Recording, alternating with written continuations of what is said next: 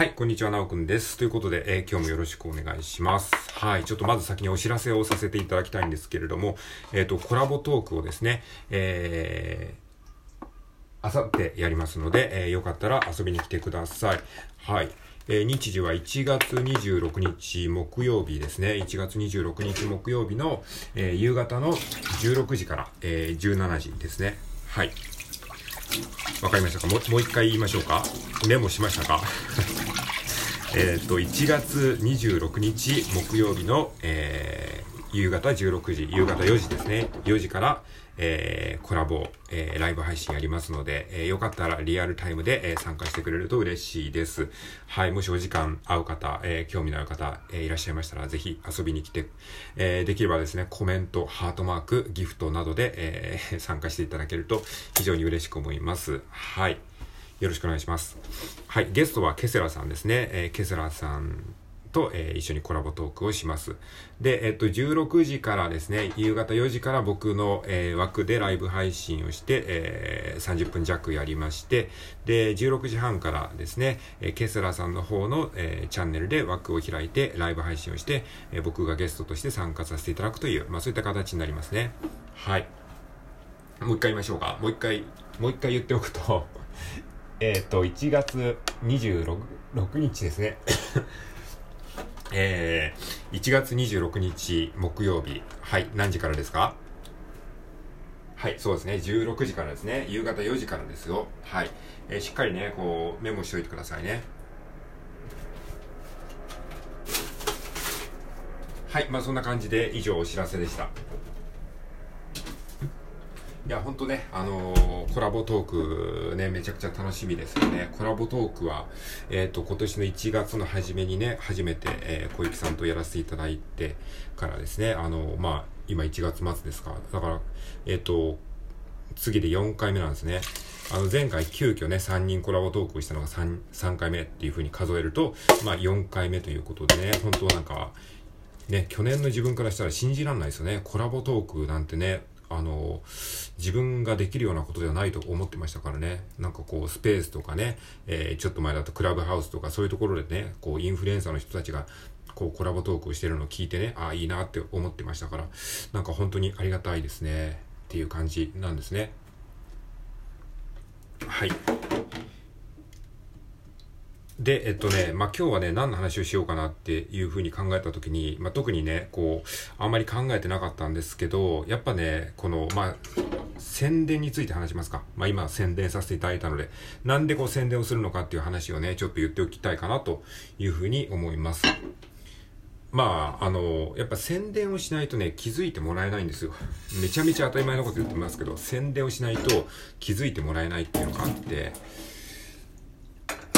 うん、やっぱね、ライブ配信って結構いきなりやることも多いじゃないですか。で、今回のコラボトークに関しては、えー、いきなりではないですよね。もう一応、えー、日時決めてるんですよ。でも日時を決めててもですね、宣伝しないと気づいてもらえないですよね。当たり前ですよね。だって、日時決めてるのはこっち側なんでね、あのー、リスナーさんにとってはね、そんなことは知らんがなって話じゃないですか。だから、せっかく日時を決めたんだから、それをですね、こう、言っておくことはすごい大事なんですね。告知というかね、あの、何月何日、えー、何曜日、えー、何時から、えー、やりますよっていうことをね、お知らせするっていうか知っていただくっていうのはすごい大事で、そうすると、まあもちろん興味がない人にとってはどうでもいい話になるかもしれないけど、もしかしたら、あ、なんか教えてくれてありがたい。じゃあ、あの、行こうっていうふうに思ってくれる人もね、まあ、えー、何人かに一人はいるかもしれないですね。で、逆に言うと、そういう人たちにとって、その興味を持ってくれてる人人たちにとっては、なんで言ってくれなかったんだっていうふうなことにも、まあ、なるかもしれないじゃないですか。だから、そういう、こう、興味を持ってくれてる、えー、方に向けて、こう、お知らせをするっていうのはね、すごい大事なんですよね。やっぱね、宣伝ってちょっとね、気恥ずかしい部分もあったりとか、なんか、あんまりこう、ちょっと、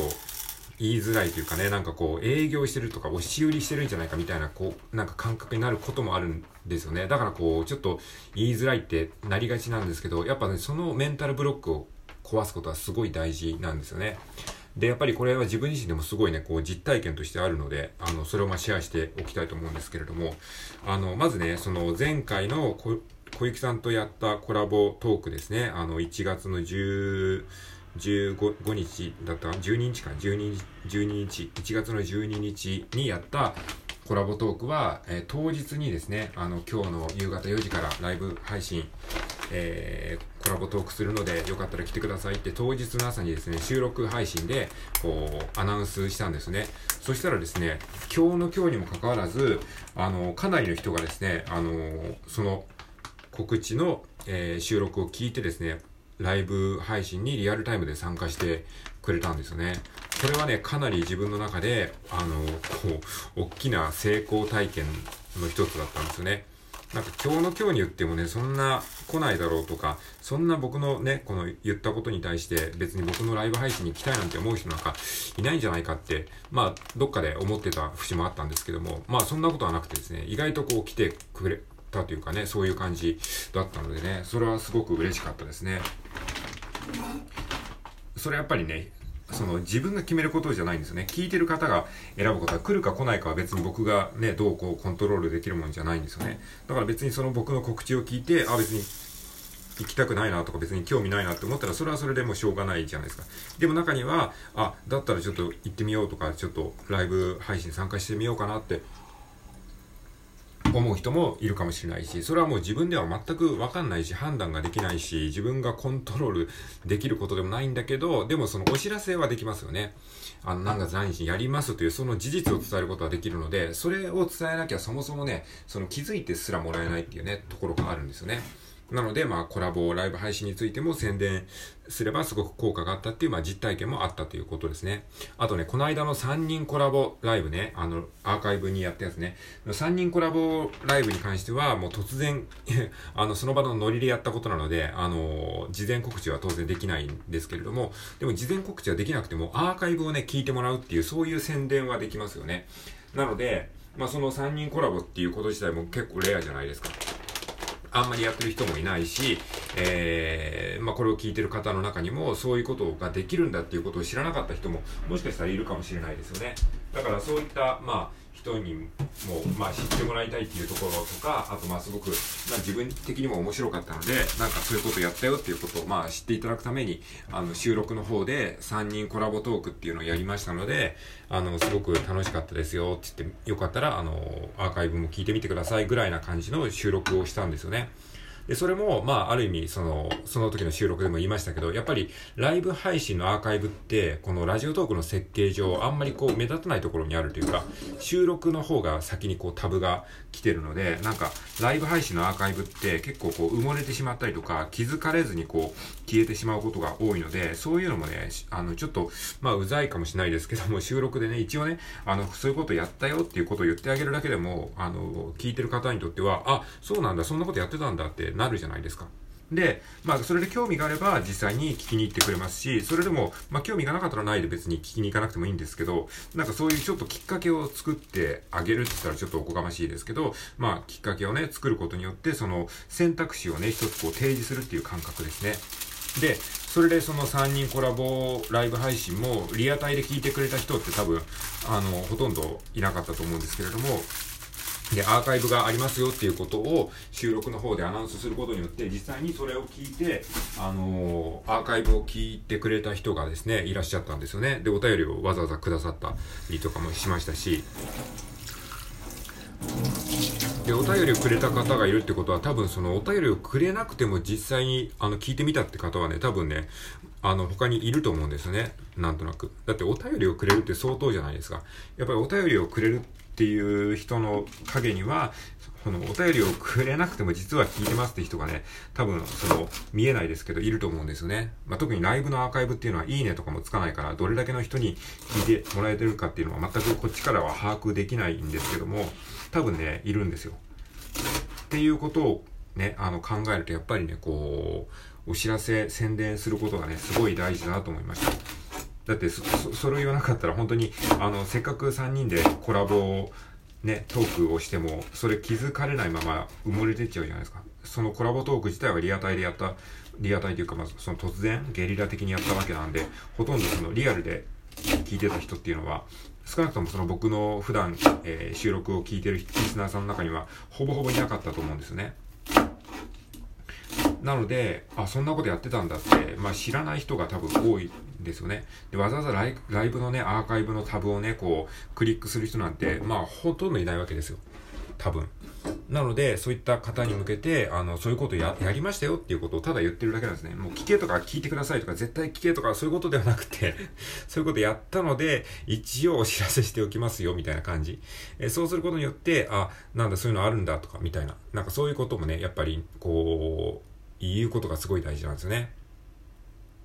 あとはですね、あのー、そうそう。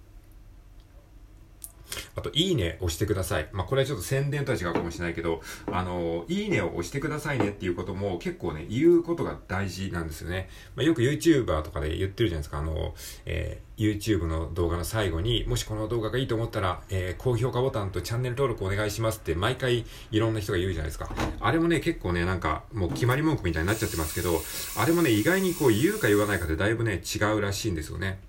なんかそんな話をどっかで聞いて、聞いたことがあって、で、その、やっぱりいいねをしてっていうのも言われないと気づかない人もね、たくさんいるわけなんですよね。なので、そういう意味でも、この、いいねをしてくださいとか、フォローしてくださいっていうのも、ちょっと恥ずかしいけど、そういうことを言うことによって、やっぱりその率というか、コンバージョン率っていうんですかね、その、え制約率がね、多少上がったりするので、やっぱりそういうこともね、こう宣伝の一つというふうに考えれば、えー、結構ね、そういう、なんか、他の人がやって、やってるようなことかもしれないけど、そのなんでそれをやるのかっていうことを考えると、なんかちゃんと意味があるんだろうなっていうふうにね、思ったりしました。はい。なのでね、これも聞いてね、あ、なるほどなと思ったら、ぜひね、いいねを押していってくださいね。いいねを押していって、で、自分のところでもね、参考にしてみていただくといいかなと思います。まあ、ラジオトークの最後にね、ちょっといいねボタンを押してってくださいねとかっていうだけでも少しいいね率が上がったりするかもしれないので、まあ、実験があったりやってみるのもいいかもしれないですね。はい。ということで、今回は以上です。ありがとうございました。